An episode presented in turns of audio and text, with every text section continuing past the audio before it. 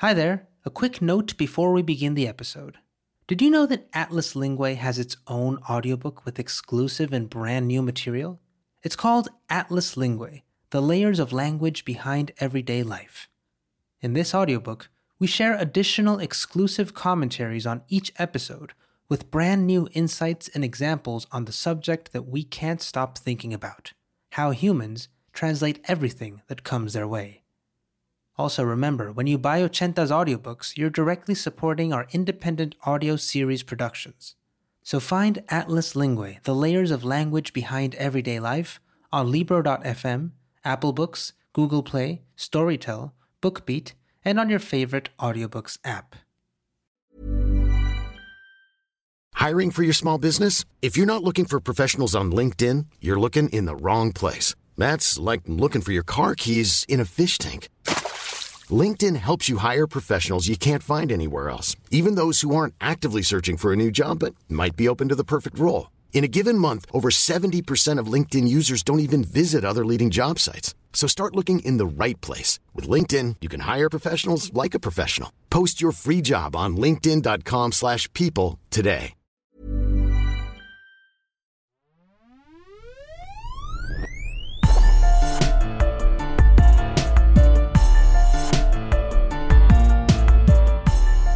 Hey everyone, I'm Luis Lopez, host of Atlas Lingua, and this is Season 3 The Language of Culture Online. This week we go all the way to Australia to hear from someone that I was really excited to talk to Bernadette Kirwan. Bernadette is an Irish Palestinian content creator born and raised in Sydney. Her work often goes back and forth between sharing the joys of her parents' cultures and poking fun at their more eccentric aspects. We talk about the struggles she went through growing up with immigrant parents and not always being allowed to do what her classmates could. And we also learn about how she gradually opened up to all of her cultural backgrounds Arab, Irish, and Australian and found the balance to be able to celebrate them equally with joy. So, here's our conversation with Bernadette Kirwan. Enjoy!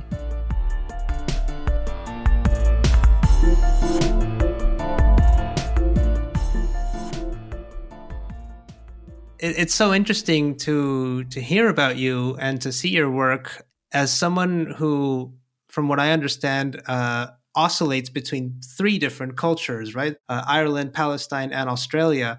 Could you tell me a little bit more about that? It's super broad of a question, I know, yeah. but like, what was it like growing up in Australia with such unique cultural identity for you? It was probably another layer of I don't want to say confusion, but another layer of um figuring out like you know growing up especially once you entered like your teenage years you've got all these things to do with like you said your identity that you're trying to figure out.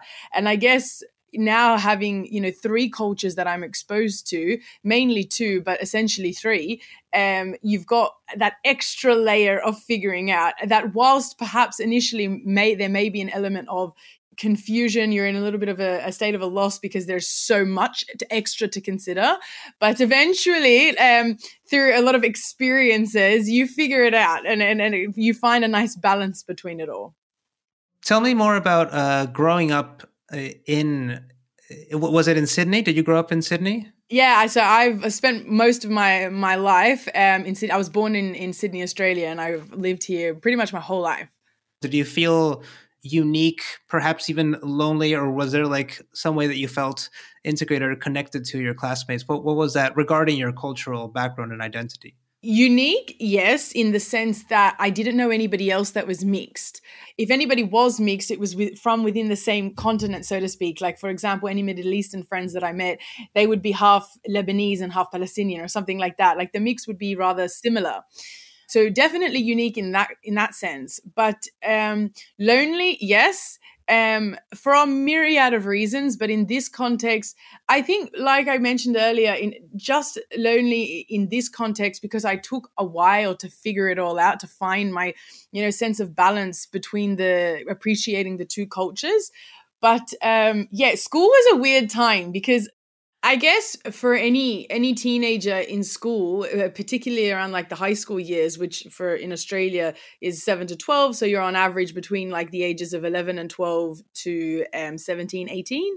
So in that that time period, it's really awkward for any teenager. Of course, yeah. Then when you combine that with the child of an immigrant family, so there's a massive culture clash, and you you put that in you know the Western world where a lot of the children have a lot more liberties than you do, and you don't you know it's you, you struggle to understand and even appreciate why that is it's very like i said awkward because you're trying to you know remain respectful to your own culture and understand why ours is so different all whilst realizing that everybody else has, you know, so much more quote unquote freedom, if you like. And yeah, just trying to manage that, it, it's it's really challenging. I can imagine. Like, I guess so many other classmates probably didn't have to worry about that in any way. Like maybe they just felt one way and and that was it, and that like problem solved. Whereas you probably felt very different from that. Yeah, so most of like for example, most of my friends were allowed to go on all the school camps. They were allowed oh. to go to the school dances. They were allowed to have boyfriends. They were allowed to sleep over their friends' houses. They were allowed to go out with their friends at the weekend. All to which every single one of those things, bar camp, there was like, I think two camps my mom let me go on in school, but everything else I was never allowed to do because. And my mom, my mom for context is the the Arab. My mom's the Arab. My dad's the Irishman. And um, in our culture, in Middle Eastern culture, our children are not given a lot of a lot of these you know western if you like freedoms. Right. So um, those things that i mentioned are usually reserved for the time when uh, when the especially the daughters come of age and, and get married and things like that. So um, yeah that was a really hard time. Like you said a lot of my friends never not they weren't all my friends but a lot of the the people i went to school with didn't understand you know how come she's not dating anyone how come she's not allowed to go out with us? And yeah it's a struggle because at home you're fighting with with the with, with, with that issue and then at school you're fighting with your friends to try and prove that you know you're cool and it's all good and right. it's yeah it's horrible. It's actually it's, it's be simple it's horrible. Right ha- having to like moderate that or like find the the balance point of all of that yeah exactly that's what i should have called it moderate and uh what did your school lunches look like uh usually oh. um so I like I said, growing up with the Arab mum, a lot of my lunches were very the, the, the food would be very Middle Eastern influence. So a lot of the time, I would either have anything and everything that was thrown into um, what we call khubz, like our bread, our traditional round bread. In Australia, we tend to call it leb bread. And um, yeah, so whatever, maybe let's say the night before we might have had something, you know, with chicken in it. It might be shredded up and put in with like a salad or something into um, the the roll. We call them kebabs. We might have had like you know falafel, um, which is like those yeah, green yeah. vegetarian. Yeah, yeah, yeah. And we we put them into a into a kebab. Um, and if not, my mom, my parents separated when I was really young, and her second partner is from Nicaragua. So a lot of the uh, the cuisine at home was really influenced by Central American um, food. So I used to have a lot of rice based dishes. Um, so if I didn't have those type of, of um, kebabs, so to speak, I would have you know rice and beans or rice and tuna, um, and things things like that at some point you might have had a gallo pinto kebab. Gallo pinto, yeah. Gallo pinto was probably the the main staple for breakfast in our house, and so um, if we didn't have a, a, you know a kebab with you know anything and everything inside it, the other dishes that I would be sent to school with would be like a container of gallo pinto and something. Maybe it would be tuna or anything.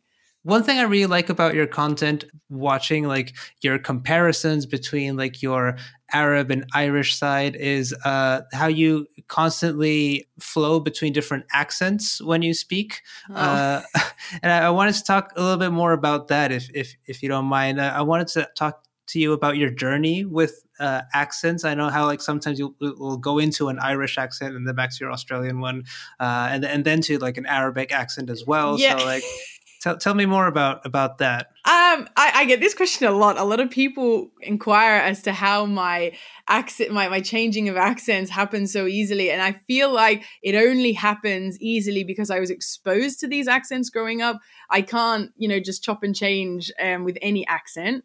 But um, definitely because growing up, I was listening to what we call my teta and my jiddo, my Middle Eastern grandparents a lot. So I picked up on their accent.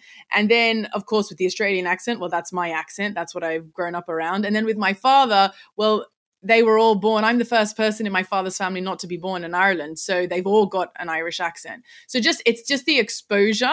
So then it's just easy for me to pick up on it and then imitate it. But yeah, so aside from that, it's just it's just easy when you've been exposed to it since you were young. I guess like beyond being able to like do it as well just because of, of your exposure and because of your family and all of that, is there an element of like kinship perhaps? Or like of it being one way to express that side of your culture as well? Yes. as in not necessarily like saying like this is how my irish family speaks but also like me being irish is also a part of me and this is like a way to express it. Yeah definitely. I feel like it's more relatable right? Anybody when who's trying to you know even if it's in a short video anyone who's trying to ex, you know express any level any element of relatability um, in my case connecting via culture it just adds an, another layer of depth to it. Um you know when you want to express how you're your parents would act if you can express that in exactly how they would have sounded it just adds another layer of of relatability to it. Um so yeah definitely and it, it enhances it 100% you've talked about your journey with your two cultures that, that like form you right? And so I, I guess could you tell me a little bit more about how how you've developed into you know really absorbing each one of your cultures? Like were there moments in your life where you felt more towards one and then towards the other? And, how was that like discovery? I love this question just because I think especially when you you see other people that are mixed race eh, then this is something that that everybody goes through and and spends i would assume um, a good amount of time struggling with. But actually what happened for me anyway eh, growing up is i went through um, what i'm going to term a phase where i was obsessed with one culture. And initially that would would have been my irish culture because growing up with my mum i was missing what i didn't have. So i was very very obsessed with my irish culture and i used to ask my mum to get me books on it and she did bring home one really nice big book once, I remember. Um, and, you know, any shows, any songs that I could get access to um, on the television. And then when I moved in with my Irish family as I as I got older, then I started to go through what I'm going to call my Middle Eastern phase where now I was obsessing over, you know, learning as much as I could about the historical aspects. I'm much older now, so my approach to this phase was different. Learning about our traditional dances, our our language more. I enrolled into a course at university to try and study it more. And yeah, so that balance came as I got older after I'd gone through these phases growing up where I would obsess in one at a time. And then I've now immersing myself and then absorbing what I'm going to think is the best parts of them. I've just brought them together to create that balance. That's so interesting, and I guess also relatable in that like you you're always like missing what you don't have, right? Uh, exactly. Uh, I, I wonder, in retrospect, do you think that when you you you were with your mom and you like were missing that Irish side, and then vice versa, looking back, do you recognize the things that you did receive at those times that you maybe weren't like thinking about uh, because you were missing the other part and, and obsessed with the other other side like oh yes yes actually it wasn't until I became a content creator that I realized that. Once I became a content creator, I'm, you know, that's actually what triggered a lot of the Middle Eastern phase that I that I was mentioning. I, you know, spent so long living with my mom, obsessing over my Irish culture, and then when I started to be a content creator, I wanted to make videos about, you know, my experiences growing up, and then I would see other creators from a similar background um, doing the same thing, and I'd be like, oh my gosh, I went through that growing up. I, I can relate to that. I remember I didn't really you know think about think much of it at the time growing up but i remember my grandparents doing that. I remember my mom talking like that. So yeah definitely i i that definitely happened as i got older for for a lot of people it can be just so fascinating to see you know a, a cultural upbringing like yours from people who don't share that culture Yeah, but i wonder if for people who do some some things might make it like very relatable and the humor is of course in the relatability right so how Yeah. do you construct like your content to make it relatable and to like showcase those things that you know other people who have grown up like that will recognize in, in your for example your arab mom Yes. uh, skits or, or or in any other part of your content.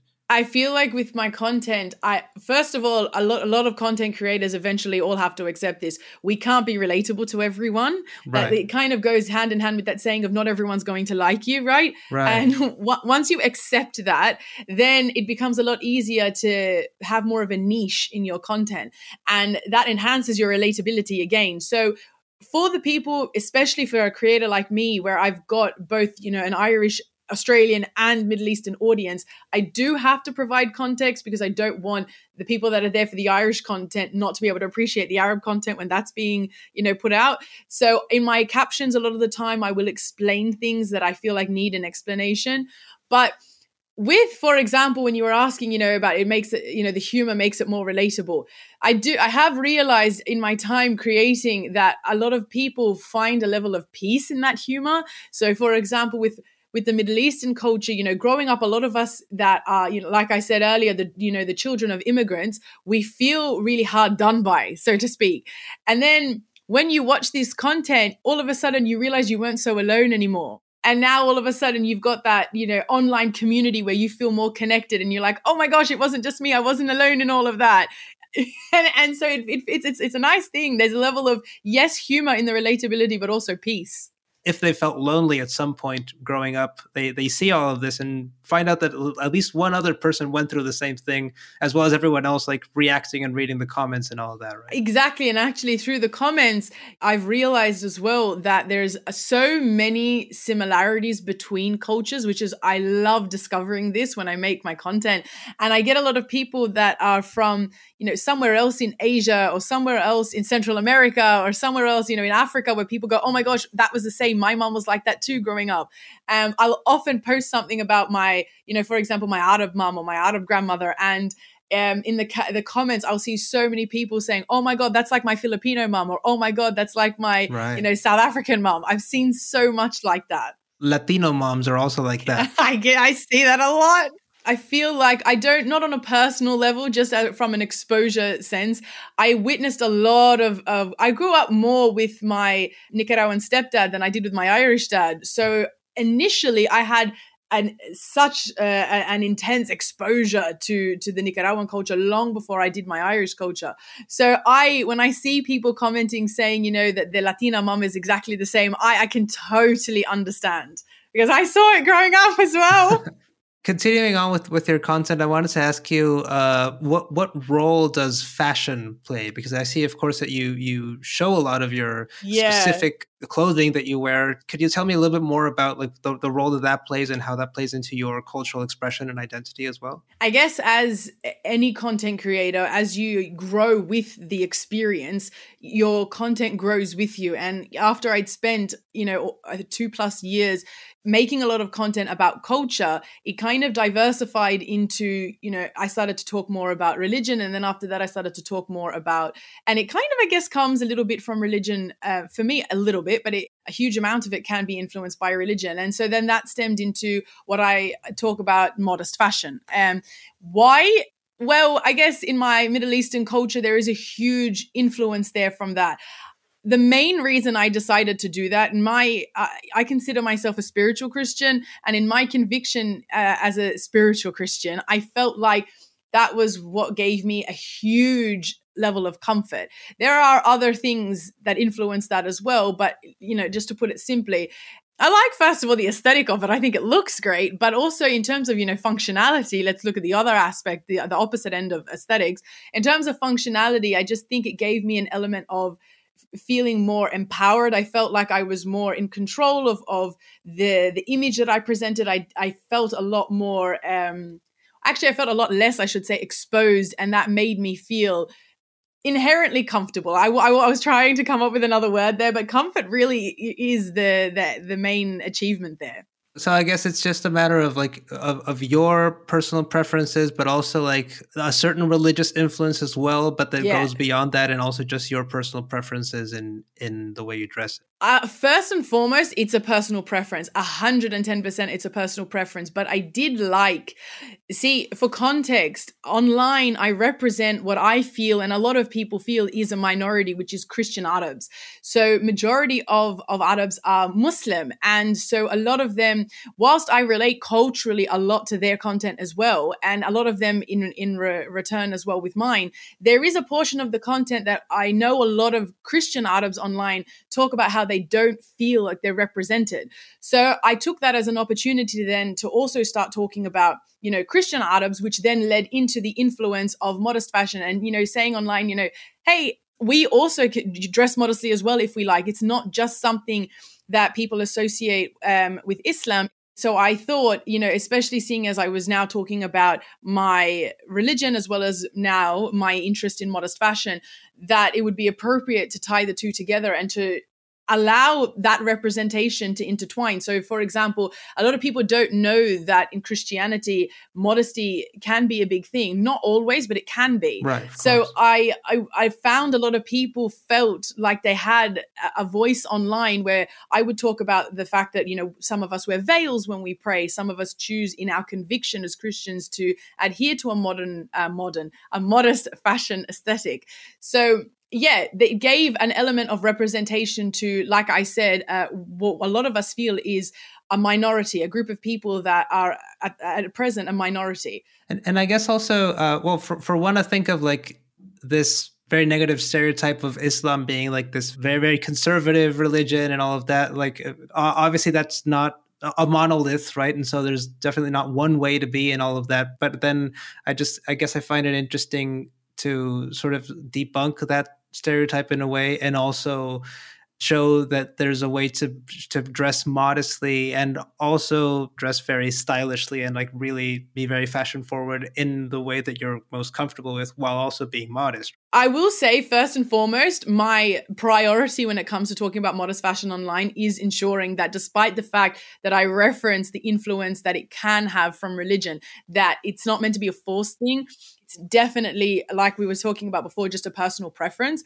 But then, secondly, I feel like accidentally I I, I, don't I don't want to toot my own horn here, but I feel like accidentally I debunked a lot of what you were just saying in my content, where I know that the, the, this, there's this big argument online about um, you know is, Islam being quite conservative, but in, when I started to to bring light to the fact that there are Christians that also choose to do a lot of this, Right. that debunked you know exclusion to Islam, and a lot of people were starting to go, oh, I had no idea that Christians wear veils when they pray too. I had no idea that Christians decide to modestly if they wish. Um, and I could go, I could even you know talk about all three Abrahamic faiths and say that that's also present in Judaism. yeah, of course. So I liked that. I liked the fact that it took away um, some of that, you know, um, sting, uh, so to speak, of it all being you know, heavily emphasized on in in one religion when actually that's not the case, and and allowing you know people to have exposure to.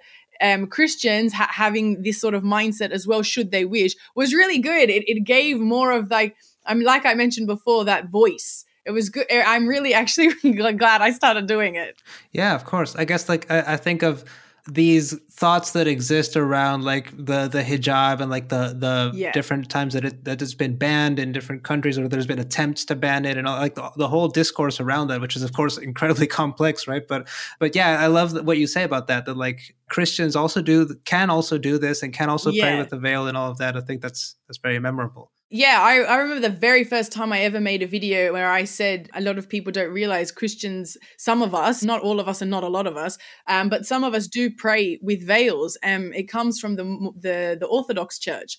And some Catholics even do it too. And I do remember a lot of people in the comments that were Muslim were saying how nice it was for people to start realizing that it wasn't just them, that it was other people as well. Right. Which I'm sure there was a myriad of reasons why they felt that way. But I do remember in, in terms of what you were saying that, you know, they all, all were also appreciating it too.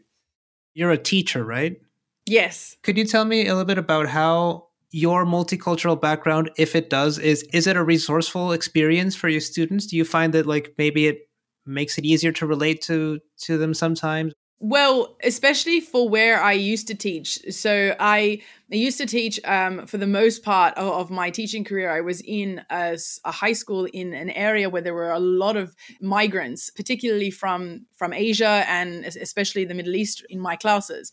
So yes, I definitely feel like as a teacher that was a great, um, as you termed it, resource because it helped me with you know an, an element of relatability not now not just in content creation but also in the classroom and it's good in the sense of empathy. It's good in the sense of connection because the children didn't feel you know like they weren't um, so misunderstood i do remember I, this full circle moment because i know how much i felt misunderstood growing up i know how much i used to get you know my teachers used to get frustrated with me when i didn't hand my permission slips back in to go to these school dances or to go to the camps because i wasn't allowed oh, yeah. but i now as a teacher I could be a lot more empathetic to my students when they weren't allowed to do whatever it was because I understood the culture.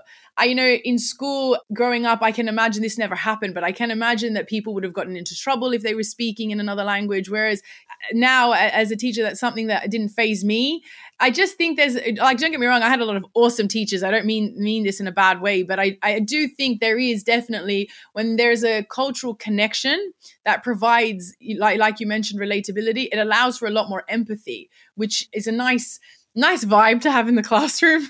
Yeah, especially like as as you said, like you personally went through that, and I guess in some way you are like the teacher you would have liked to have at some point. Well, yes, that's actually why I became a teacher. Funny enough, but not for those reasons. Okay. okay. So it, the teacher I would have liked to have had wasn't necessarily because of you know cultural misunderstandings. To put it simply, I didn't have um, the environment I grew up in was abusive, and I, will just put it in that blanket term.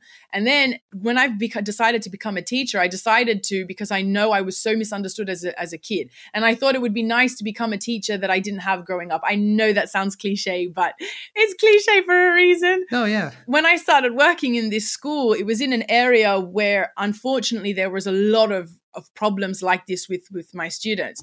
And so that was the full circle moment. That was the moment where i realized now i was able to give to my students what i desperately wanted when i was growing up. And you know i would i would be a lot more understanding if their homework or their assessments weren't done. I I'd have more discretion when it would come to reporting things back to parents. I would open up my classroom at recess and lunch and have, you know, that safe space for them and that yeah that was a whole experience unto itself. Like the being being the teacher sitting on the other side listening to the student when i can remember being the student opening up to my teacher. Right. So yeah very very much a full circle moment. For people who aren't as exposed to both of, of your cultures on, on both sides i guess it might sound like irish and palestinian irish and arab are two very very different cultures like people might consider them like almost even opposite in some ways right yeah i wanted to ask you are there ways in which you have found that they like surprisingly are similar in some things or like things that like you wouldn't have imagined they have in common? Yeah. Uh, well, first, yes, you're you're right. I, I, like they are very different, and I do know I've noticed online sometimes people get frustrated because they think that I'm pitching the two against each other and I portray the Arab side to be the nasty side and the Irish side to be the the you know the happier you know more positive side. And it's not necessarily that way. It's just in some contexts unfortunately that was my experience. But yes and no. I am more inclined to say that they are more different than they are alike. However, yes, they they can be alike. I know it's probably too much of a stereotypical answer, but when it comes to to hospitality, when it comes to you know, for example, feeding people, they can be quite similar. Of course, the Middle Eastern people are known for their hospitality when it comes. They want to feed anyone and everyone and in abundance. And I noticed when I was in Ireland one year for Christmas, every single place that I went, as soon as I would walk into the door, would you like a cup of tea? Would you like some biscuits? You know, would you like sweets? And as soon as you come in, straight away, every they they also just want to feed you, but in a different way. So I guess that's probably the first first similarity. And um, again, on the back end of hospitality, you know, their their communal nature. The Middle Eastern culture, they do like to get together and do a lot of things um, in in a community, and the Irish are quite quite similar again for different reasons perhaps but they they're very communal people as well so they're probably the two most alike things We'll end the interview with uh, a couple of quick lightning round questions. Okay. What would be your favorite Irish snack and your favorite Middle Eastern snack? My favorite Irish snack probably be ta- uh, potatoes. Okay, or potatoes. Maybe I have to say it with the accent for it to sound more right. Okay. Um, potatoes. I I have in true Irish fashion. I have an obsession with all things potato, especially chips, um, or crisps as they would call them. So I love I love a good packet of, potato chips. Ah, I could give you my favorite food in my Middle Eastern culture, but in terms of snack, um, look, we eat a lot of like what we call bizzard. We eat a lot of seeds. So I just I want, I want to say pumpkin seeds because I lo- I love Okay. I love salt and the way they roast them. They're covered in salt, and you know, ashamedly, I eat the whole thing. So that's probably one of my favorite things. Yeah, I'll, I'll go with pumpkin seeds. And and what's your favorite food? Um, in my Middle Eastern culture, mlokhiyeh. Um, so for anyone that doesn't know what that is, it's like a big stew slash soup, and it's this leaf that we cook in um, a broth, so uh, a chicken broth, and you put like you know onion and garlic and lemon, and it's just amazing. It's the most homey feeling, and I just the best food ever. Next question: If you had an like an intro theme song or piece of music that played when you walked into a room, what would it be? Um, and asked me that question before. Um, I have absolutely no idea. An intro theme song. I don't know. I would. lo- I love. Look, I'm going through for you brought up music. I'm going through an Ed Sheeran phase at the moment. I want to Okay. say because of the the Irish influence in, in this song. I want to say like Castle on the Hill or something I'm like I'm on Oh, my way. Just go with that. I like that. I like that. Yeah. Yeah, I that's the first thing that came to mind.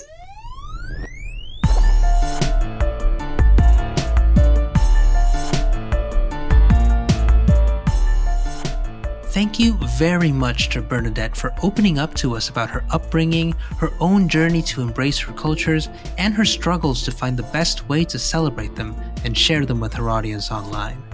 You can follow Bernadette on Instagram and TikTok at bernadette.kirwan, so make sure to check out her videos. Remember, you can follow us on Instagram and Twitter at Ochenta Podcasts and on TikTok at Studio Ochenta. You can also watch this season's interviews and more of our shows on our YouTube channel at Ochenta Podcasts. Thanks for listening.